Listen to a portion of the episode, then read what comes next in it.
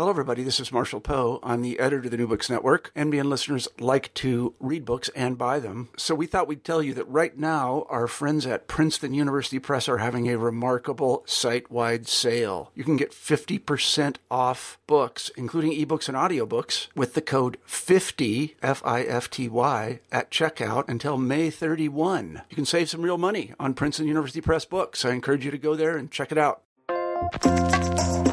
Welcome to New Books in Language. Today I'm talking to Professor Elly Van Gelderen of Arizona State University about her book, The Linguistic Cycle Language Change and the Language Faculty. The book is a catalogue of examples of linguistic history repeating itself, but also an attempt to understand the processes that we see within a minimalist syntactic framework, where economy on the part of the language acquirer is crucial for language change.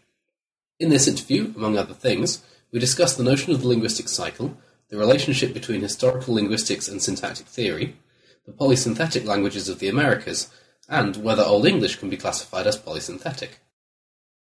I'm talking to Professor Elly van Gelderen about her book The Linguistic Cycle, Language Change and the Language Faculty. Elly, um, there's been plenty of change in your own career. Could you tell us a bit about it, where you started and where you are at the moment? Mm-hmm. So I depends on where you think a career starts and um, let's say I start, let's arbitrarily started somewhere with my um, bachelor's, and that was in Utrecht. And I think I ended up in an English department because I was really interested in literature. And it happened to be English, but it could have been German or Dutch or something else. But it, fortunate in some sense, fortunate for me and um, it was in English. And at that time, there were, it was a phonetics heavy department in Utrecht, but there was a lot of stuff happening. And um, I remember in my first year taking a class in the history of English, and I just was transformed by that and ended up really enjoying historical linguistics from then on. And it was fortunate that in my third year, fourth year, I think, David Lightfoot joined the department, so that just gave a lot of extra um, impetus to historical linguistics with people like Andy Baxter and other people were also very influential. Then after that, I ended up going to McGill, and there was really no historical linguistics there. And so I did mainly syntax. And McGill had a slightly unfortunate history in its personnel, and so I saw people, uh, three syntacticians not get, two not get tenure, and then one stayed. So it was a bit of a rocky start there, but I learned a lot about syntax at McGill. So that's sort of my early start, and then what else would you like me to focus on a bit? So um, now you're at, at Arizona, right? Mhm. And uh, from from getting interested in, in historical linguistics at Utrecht, since then you've you've written a book on the history of English, um, among other things, a textbook. How did that, that later stage of your of your career develop? So in 93, I wrote a book on the rise of functional categories, basically looking at how languages differ into the inventory of functional categories that they have. And functional categories are things like complementizers and auxiliaries and demonstratives. And that fascinated me because ultimately that concerns the typology of all languages. So any language in the world needs to be classified. And I'm fascinated by how Native American languages, for instance, have such a morphology heavy structure. So basically they're a stem, they're a verb, and then they have prefixes or suffixes. And English is not that way. And so that's one of my, um, I think the thing that keeps me going in terms of what is my, what is the big picture? And then of course the other picture is, the other question is, how do children perpetuate a particular language type and how do they actively change it? And that's another area that I'm really interested in. So from the book in 93 on functional categories, I also became interested in agreement, how verbs agree with their subjects. Then after that, I looked a little bit at pronouns a lot more in the 2000 book. And then after that, I wrote a book on grammaticalization and economy. And I, grammaticalization is a process where uh, full verbs such as want, for instance, end up being used as future markers or intention markers. And so I worked a lot on grammaticalization and tried to um, come up with an account for that in terms of a Chomskyan approach, uh, so um, modern syntactic approach. And the way I looked at it is that grammaticalization, I think, is unidirectional. It's always going in one direction. There are a few counterexamples to this, like to up, where a, a preposition ends up being used as a verb. But there are not so many. So I then started thinking about that in terms of a child learning a language and economizing, thinking, oh, I ha- already have a preposition. I might as well use that as a complementizer as well. And that's what happened in the history of English with, with for, the preposition for. Originally it was a spatial preposition in front of me. And then of course probably French pushed that out by now, now we use in front of. Then for is also used as for five minutes for, for a little bit of time. So temporal. Then it ended up as a benefit for you. And um, now we're using it as a complementizer. I want very much for you to do that, especially in American English, that for. In British, the purpose one. In British English, you use it as a cause marker. I left for he arrived or something like that. Okay, so grammaticalization is something that feeds in very crucially to your account of the linguistic cycle mm-hmm. in this book. Could you say a little bit about what the linguistic cycle is and how this particular book came about? Okay. So grammaticalization is one part of a, a change that is going in a, in one direction, but it's basically economy. So it means that a full verb will lose some semantic features and ends up being used in a grammatical way. But ultimately, that verb may disappear. And that means we also need renewal. And that was the old insight of von der Gabelentz in 1901 and uh, Jespersen and various other people, that there's a balance between ease of articulation and grammaticalization and what is sometimes called the comfort principle and a need for renewal of the um, bleached elements, and that then is the cycle.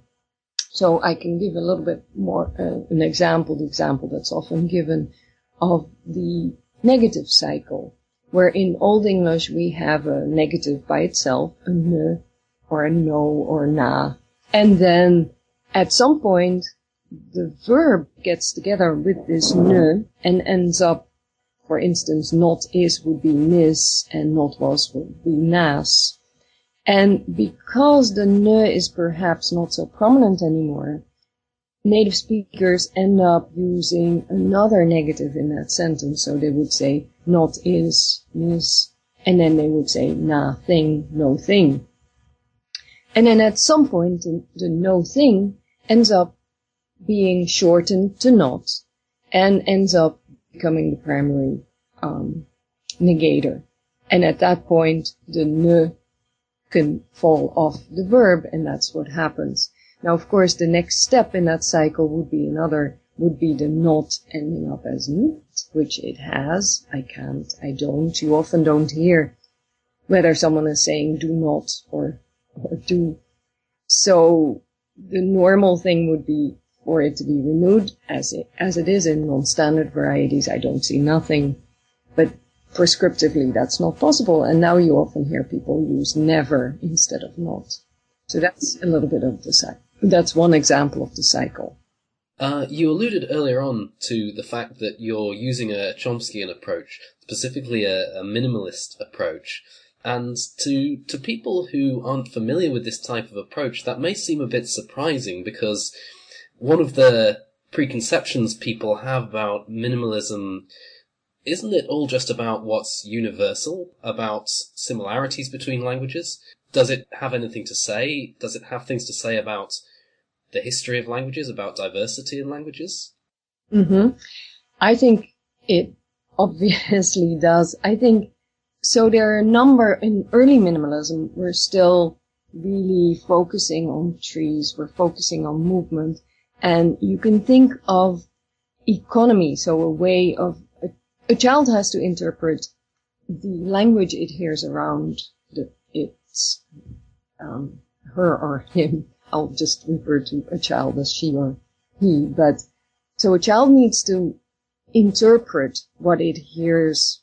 And then what happens is that it may say, this is too complicated for me. Or I see a, a, a, full phrase, but I can make that into a smaller uh, part, and that is a head. So in early minimalism, you can formulate uh, an economy principle in terms of structure in the tree.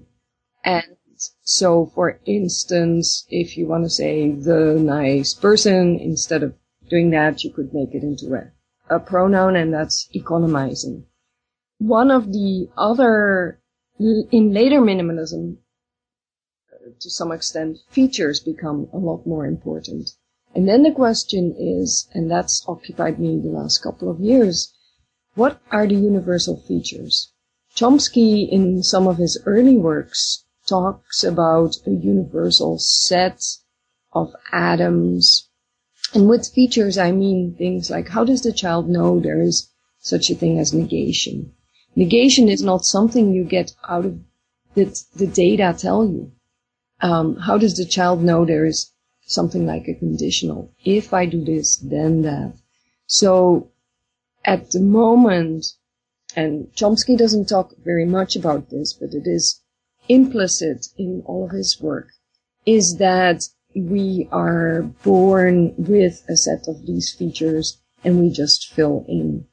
Once we have features like concrete, abstract, when we, we have these features and we then can learn words because children learn about 10 words a day and that has to that can't just be from experience. So it's the Chomskyan framework is very much a rationalist and um, non-empiricist um, framework, and so that then helps you explain what's often called Plato's problem. How do we know so much given that we have so little data available to us?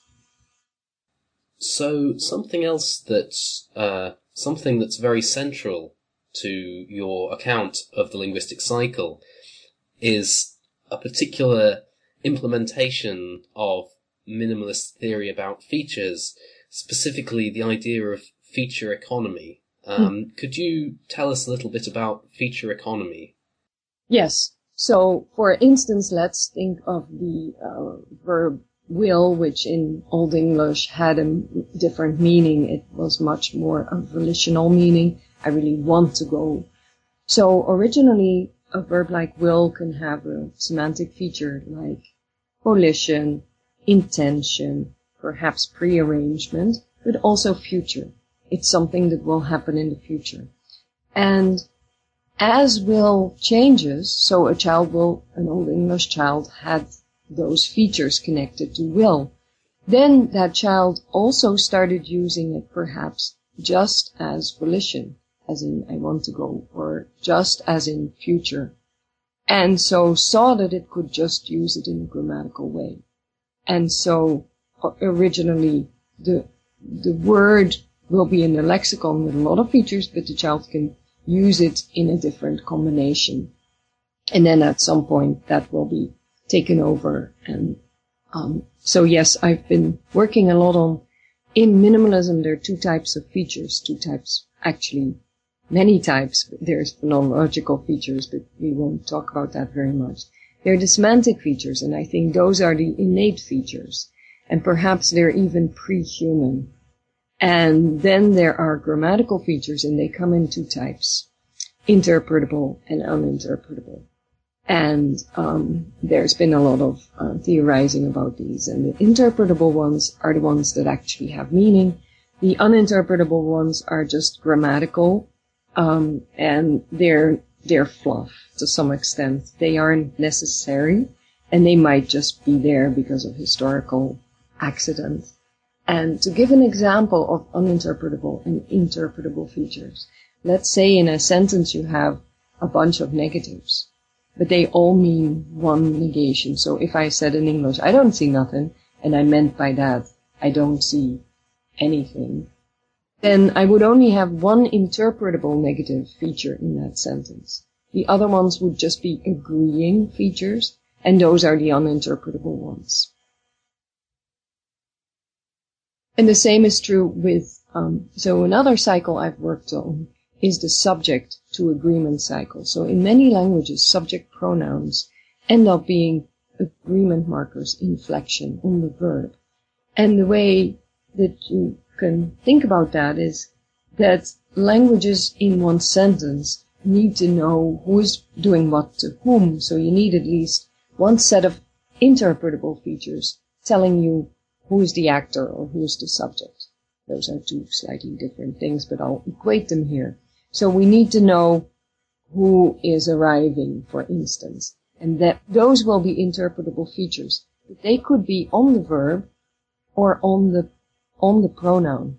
If they're on the pronoun, that's perfectly fine. Then they can be repeated on the verb as well as uninterpretable features. In some languages, where you don't need pronouns, it is possible that the interpretable features are sitting on the verb. I don't know if that helped a little bit with interpretable and uninterpretable. Yeah. So the key change, the unidirectional part of the cycle here, is the change from semantic to interpretable to uninterpretable, essentially. Right. Mm-hmm. Yes. Mm. And on a slightly different note, one thing that one notices when looking at the minimalist syntactic literature is that monographs are often written on very specific, narrow topics, on a particular focus construction in a particular language, for instance. And on reading this book, one immediately notices that it couldn't be more different. There are 40 pages of, of references, um, nearly 300 different language varieties in the index and language families, um, and over a thousand example sentences. And I just wondered how it played out for you having to reconcile the great empirical coverage with the kind of detailed coverage that's normal uh, in a minimalist syntactic analysis. Um, how did you find that there was a tension there? Well, the main tension is you can't look at everything. And it's, for instance, some of the pages on Zapotec. They took me weeks and weeks before I understood the data and, you know, because that's not my area. And that's true with a number of these areas. So it is, um, yes, it, it is hard, but my main emphasis is trying to find examples of the cycle and also of these features. And therefore it is nice to have as broad a coverage as one can. And I'm not a typologist, so I don't know 300 languages well, and they're not well balanced. The languages that are represented in the book are some of the ones I have some knowledge about, and that's a limitation to some extent. Earlier you asked about my career, and when I came to Arizona in 1995, one of the things I really wanted to do was learn Navajo. And I spent quite some time at that, but it's not a language I will ever be able to um, learn, I think. And um, one of the fascinations with what are called polysynthetic languages is that they don't really have a good analysis within minimalism. And it's because they are so focused on heads. And in minimalism, and that goes back to what used to be called X-bar theory, you have a balance between phrases and heads. So a phrase would be um, the nice computer, and a head would be an auxiliary. And so you you balance that, and that's also important currently in Chomsky's um, the the problem of projection. He has a and he says you can't put two phrases next to each other, and that's how you end up with that. Now, Native American languages are, in my opinion, organized differently. And that's one of the things I really want to figure out. And that's um, why perhaps they're represented in the book as well. So it isn't just easy languages, but those I think are a real challenge for current minimalism. Someone like Ken Hale did have um, an analysis, a, tree structure of Navajo in a squib in linguistic inquiry. But if you look at it, the order of the morphemes is problematic and so on. So that was a bit of a digression, but yes.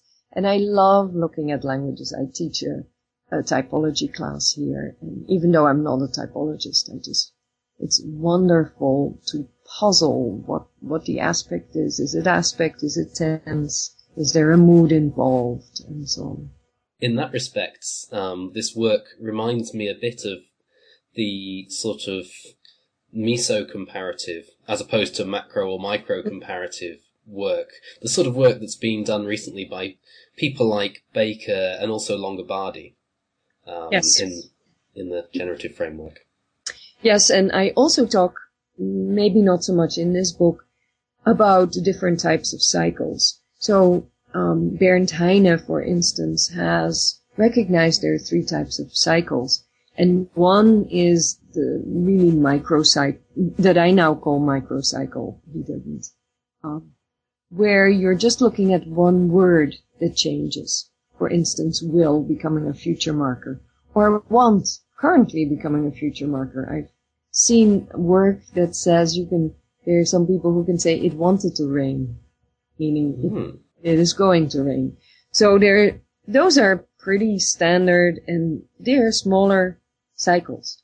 Then people look at the entire future system, for instance. Once will changes or once want changes. What happens to all of the tense and mood and aspect, the whole system?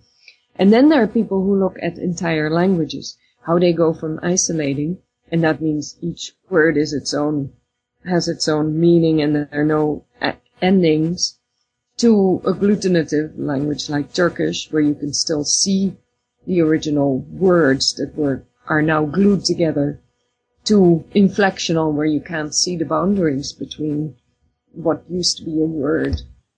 And so people like Heine feel that you can't really think about macro cycles, that that's, we don't have the knowledge about that and so on. So yes, in terms of comparative, these meso and micro and macro, it's very interesting work because one of the criticisms of the parameters approach was that we end up with too many parameters. If, if languages have to be um, differentiated in terms of Italian has a pro-drop parameter, English does not, we end up with so many choices. And if you can, um, in a way, put parameters in terms of, okay, I make a macro choice between polysynthetic or non, and then once I'm polysynthetic, I can make a choice between noun incorporation or not. So then that reduces the number of parameters. It presents a challenge because we then have to sort out what depends on what. So yes. And then the task becomes to construct the sort of hierarchy that was proposed Yes. originally by Baker um, in Atoms of Language, but more recently has been advocated by people like Longobardi, Roberts Holmberg, uh, and also in chapter nine, I think it is, of your book. Yes. hmm But I think there is a challenge. So um, during uh, um, WCCFL, we were talking about that earlier, in the West Coast Conference on Formal Linguistics. If you think about alignment types, whether languages are ergative or not, there are just so many possibilities in terms of whether person is relevant, um, whether it's past tense or not. And I didn't see those in some of the alignment hierarchies. They're just, it's such a challenge to get everything in. So yeah, that, that is, that will be one of our challenges. The, the hierarchy I had was just in terms of case and agreement. And so I was saying, okay, does a language have case or not? Does it have agreement or not? And that then gives you a, uh, a set for the features. So I was mainly concerned about features. So that helps me with thinking about that. Now, for most minimalist, all languages have agreement and case features, and I disagree with that. I think there are languages where case is not at all relevant, and among those would be, for instance, Navajo, where I don't think case is at all relevant because all the noun phrases are outside of this sentence. Really, they're more like topics, and they're not integrated in the sentence. But that's my feeling. That's um, work by Eloise Jelinek, who in the 1980s came up with a macro parameter in a sense that said our language is pronominal argument or not. And what that meant was that you had an affix on the verb and did that count as an argument? So as a real, what in English would be a noun phrase outside of the verb.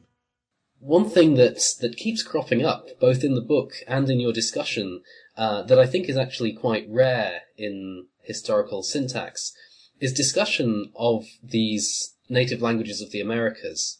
Um, it really seems to be a, a unique selling point of, of what you're doing here. They're not usually used by diachronists, as I say, and, and do you think that there's there's scope for more work here? Oh, definitely. One of the, I think I started looking at negation in the Athabascan languages. There are about 40 Athabascan languages. There, um, Greenberg thought about the languages of the Americas as having come in three waves across the Bering Seas. And certainly, and that's controversial, but uh, most people are quite happy with having Athabascan or Na-Dene as one language group. They, they're one of the groups that came somewhat later from the first wave. And when I started looking at those 40 languages, I started noticing a real difference in the negation. So some of the lang, so the older, the archaic languages are based more in Alaska. But as this language family began to branch out both to the east into Canada and then to the southwest to Navajo and Apache, as well as to the Pacific coast, they seem to all change their negation in somewhat predictable ways. And you could also then start to look at what is an older form. And you really started to see that, for instance, there was an older L type auxiliary that, that had been the negative auxiliary. And so that was still around in many of the languages and had been incorporated into the verb stem in some. Now, Navajo being one of the ones that had branched out maybe the furthest in the southwest, ended up not using that L um, at all, but ended up with a do and a da, and um, that also have interesting um, reflexes, cognates in the other languages. So I think starting looking at a family like that that doesn't have, where we don't know much about the diachrony, really makes it, makes you think, oh yes, we can, we can do diachrony in, with languages as long as you have a lot of dialects that have quite a bit of time depth from when they split up. So it becomes a task of trying to figure out which are the more archaic variants and which are the more recent ones. A bit like looking at the rings in the trunk of a tree or something. Yes. Yes. And I, I think you can, when you have 40 or so to compare, and I was only looking at negation, and these languages are actually quite stable in, in many of the other areas. Um, and some speakers from, for instance, Canada can know the words for fish and water and so on. They're the same as the ones in, in Navajo. But their verb stems and the prefixes have remained remarkably stable. And that is perhaps one of the challenges for uh, cyclical, for the cycle. Why is it that some languages and some constructions, negatives are fast. Negatives are somehow, it's important for us to to make our point, whether it's yes or no, and therefore negatives um, change a lot. But there are some languages where things just remain stable, and Chinese, for instance, in Chinese, the negatives have changed a lot. But for instance, there is very little that change in terms of the verb. There are no inflections very much that seem to be occurring. Perhaps at the moment there is a little bit about an aspect morpheme that seems to be weakening, but you know, it's a challenge why some languages move faster than others. And of course people have argued that there is pressure from other languages and that that accelerates grammaticalization. So that is a possibility. Jumping briefly back across the Atlantic, Uh-huh. but still on a related note, perhaps some of your expertise in the American native languages influences your analysis of Old English in a sense, which you propose in chapter two is at least partially polysynthetic, Yes. um, which might surprise some more traditionally minded scholars. Could you say a bit about that? hmm So Old English was remarkably one of the characteristics of polysynthetic languages is that you don't have very much embedding. So you don't say, "I noticed that he left um, be- before she arrived" or something like that. And so these languages, these sentences that aren't very embedded. So in Old English, you have, then he went, then he did this, and then he did this.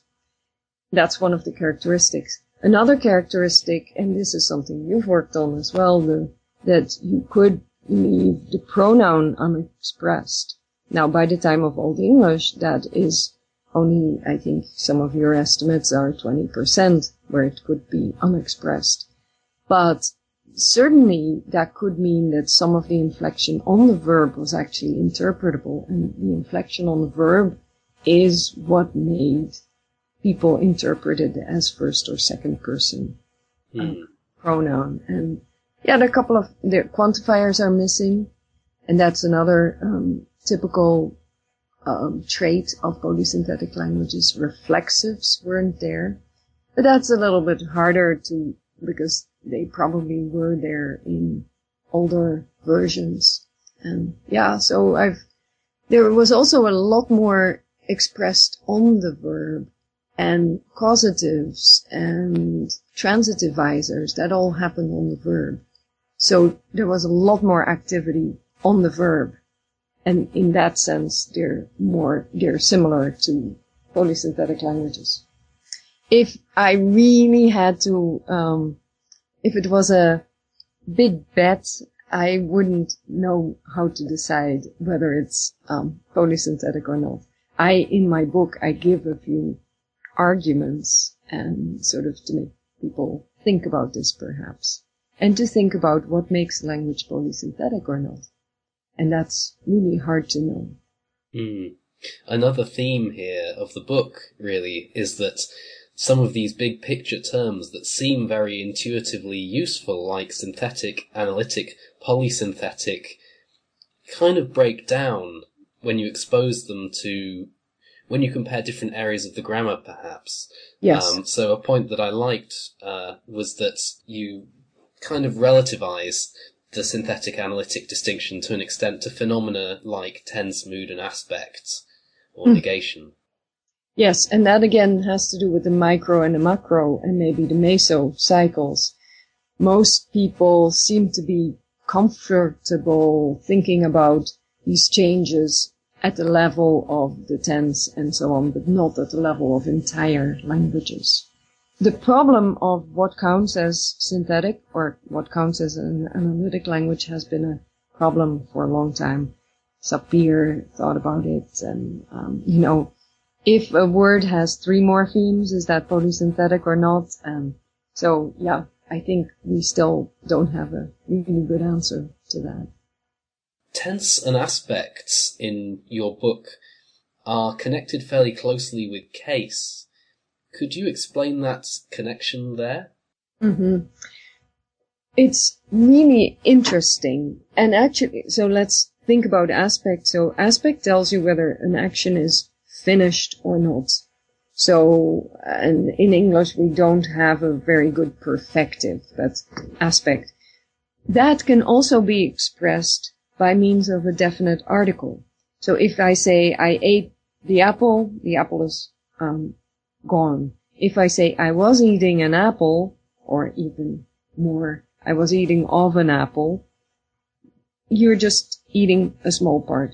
So perfective has to do with whether the full apple was eaten, whether the, the verb was finished, so to speak. And you can do that by means of a perfective prefix, as in Russian.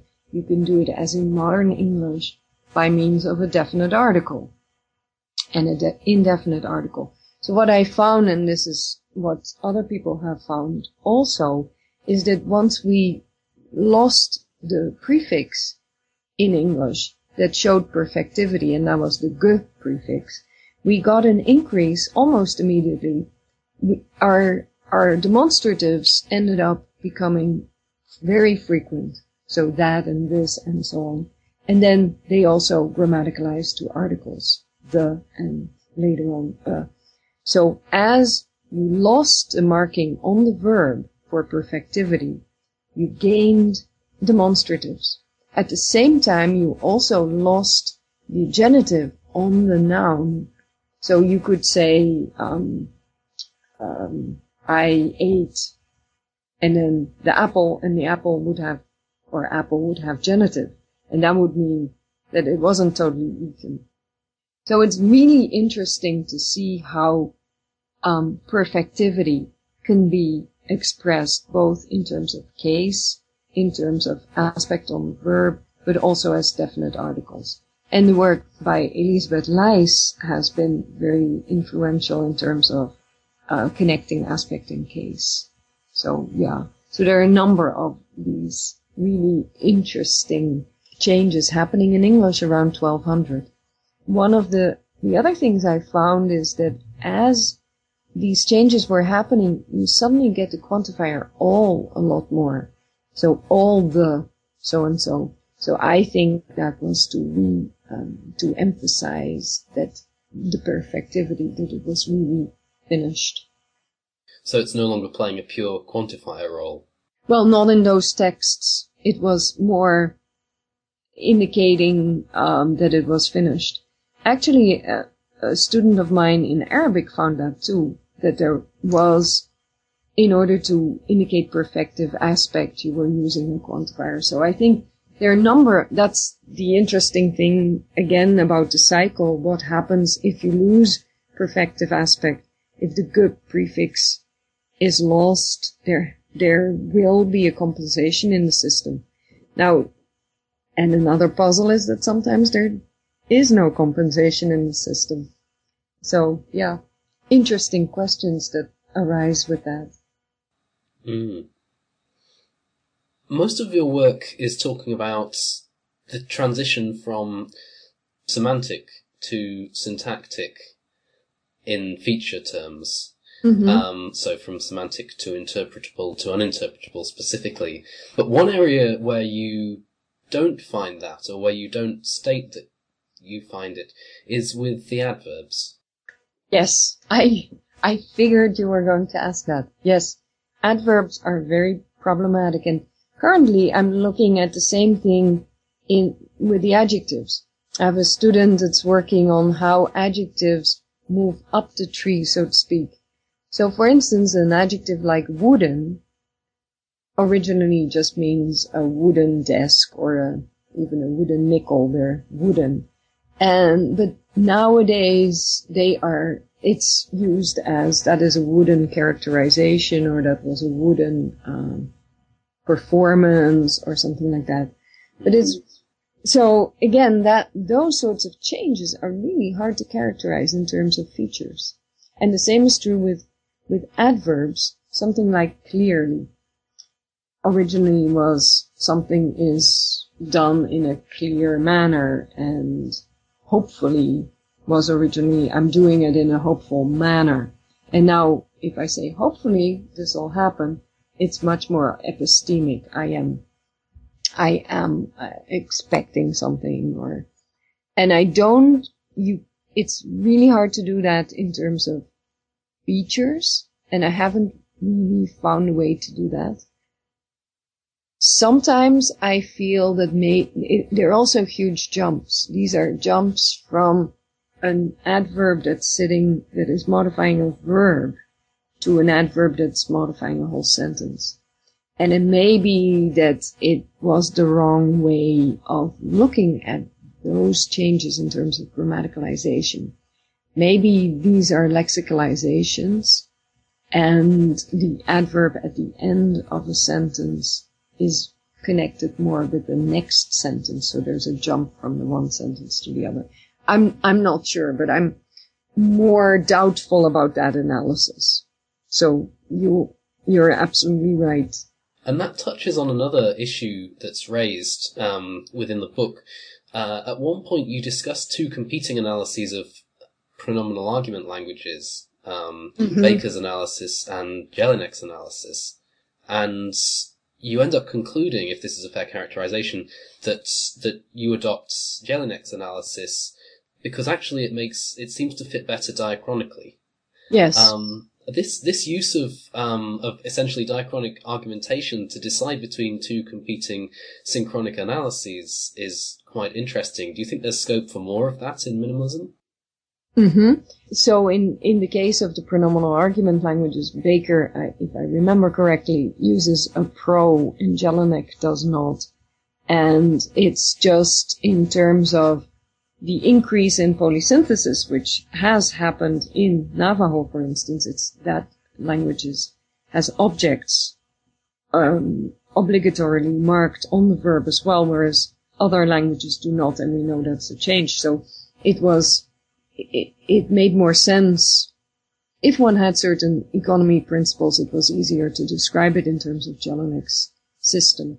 So, so yes, some of the changes give us insight into the analysis as well.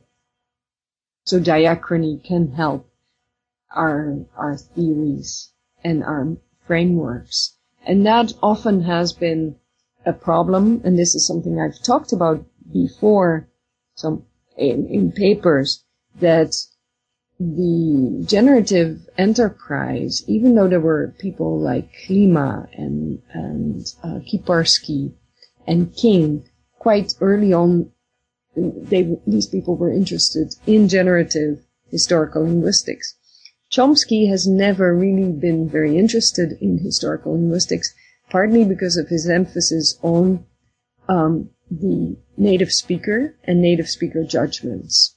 Mm. So I I do think historical change can really help um, sing uh, our frameworks and Part of that is if change is always in a particular direction, showing particular characteristics, this means that the child is reorganizing things in a particular way. And that's what we're interested in. What is the faculty of language? What does a child and what do we have in our heads? And so, yes, I think it's crucial to look at linguistic change. One possible difficulty with working with the minimalist program as a a framework for doing diachronic analyses um, might be that it's a bit of a moving target. So, for instance, you proposed two specific principles as part of feature economy: the the late merge principle and the head preference principle.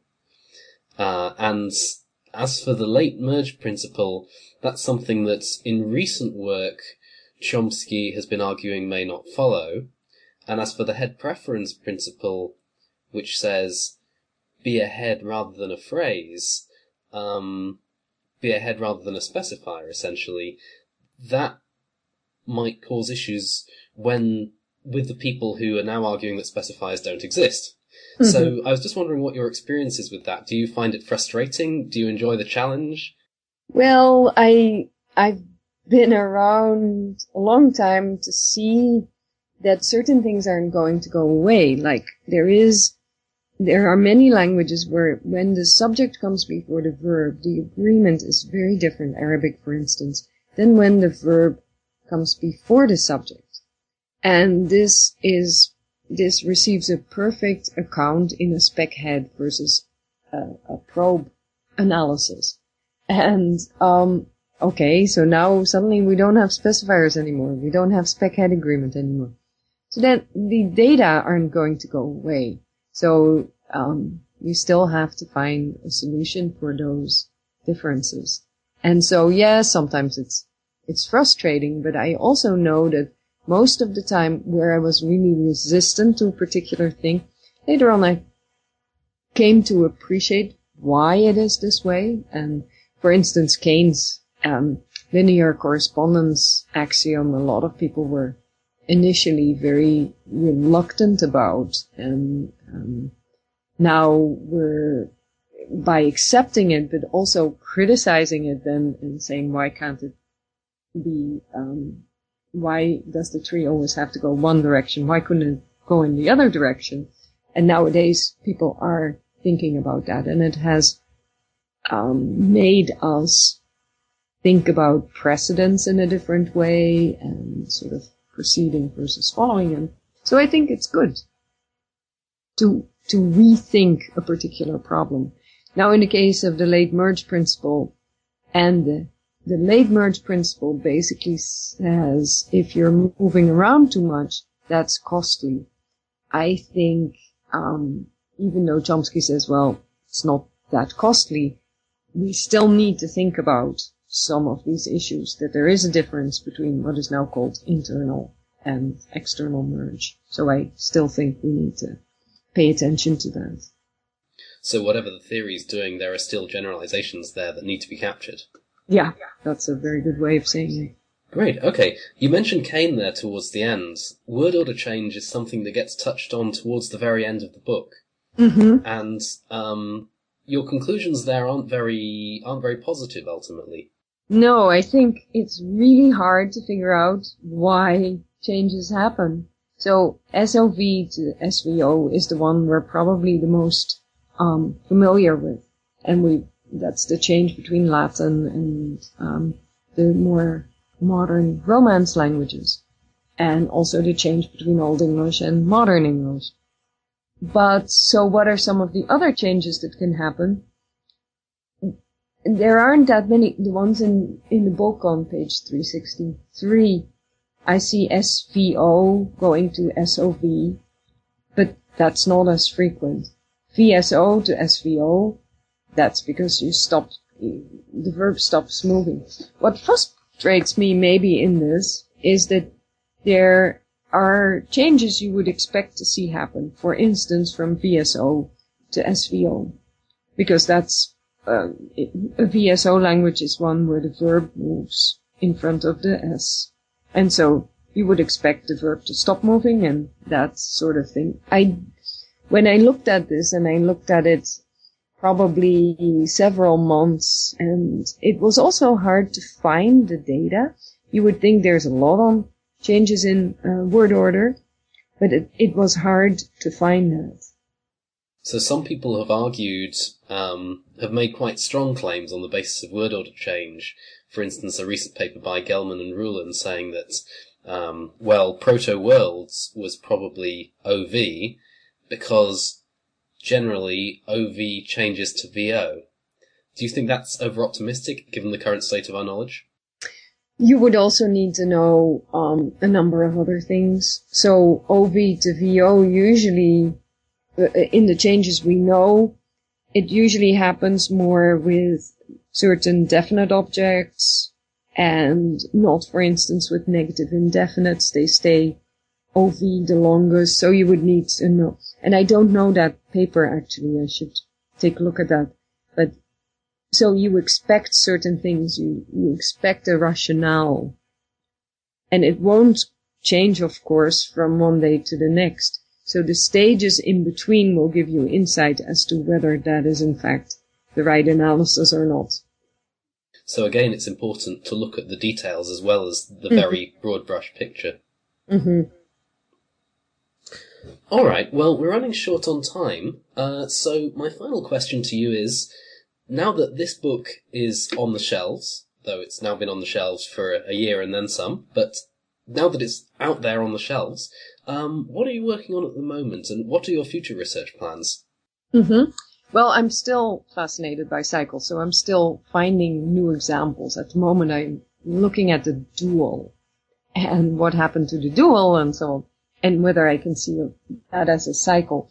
I'm also doing the proofs for a syntax textbook that's coming out with Cambridge um, in July, so that will be nice to have that out. And that's a book that looks at the three layers of a clause. So it looks at the CP, the TP, and the VP layer, and both in a cartographic and in a min- minimalist approach. Sort of what are the tensions between these two um, frameworks or ways of looking at it. But then I think my major project, may possibly a book project, is looking at argument structure and looking at how a verb has a more special relationship with its theme than with all the other arguments. And so a theme would be I eat an apple. The apple is um, the theme, and the I is the agent.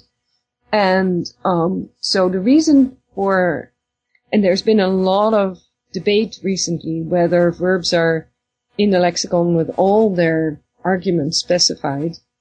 So give would have an uh, an agent, a theme, and a, a recipient whether they are all in the lexicon that way or whether a verb is just a root and you just add arguments as you want. And um, my feeling on that is that it's more in between, so that the verb is in the lexicon with its theme, but that the other ones can be added.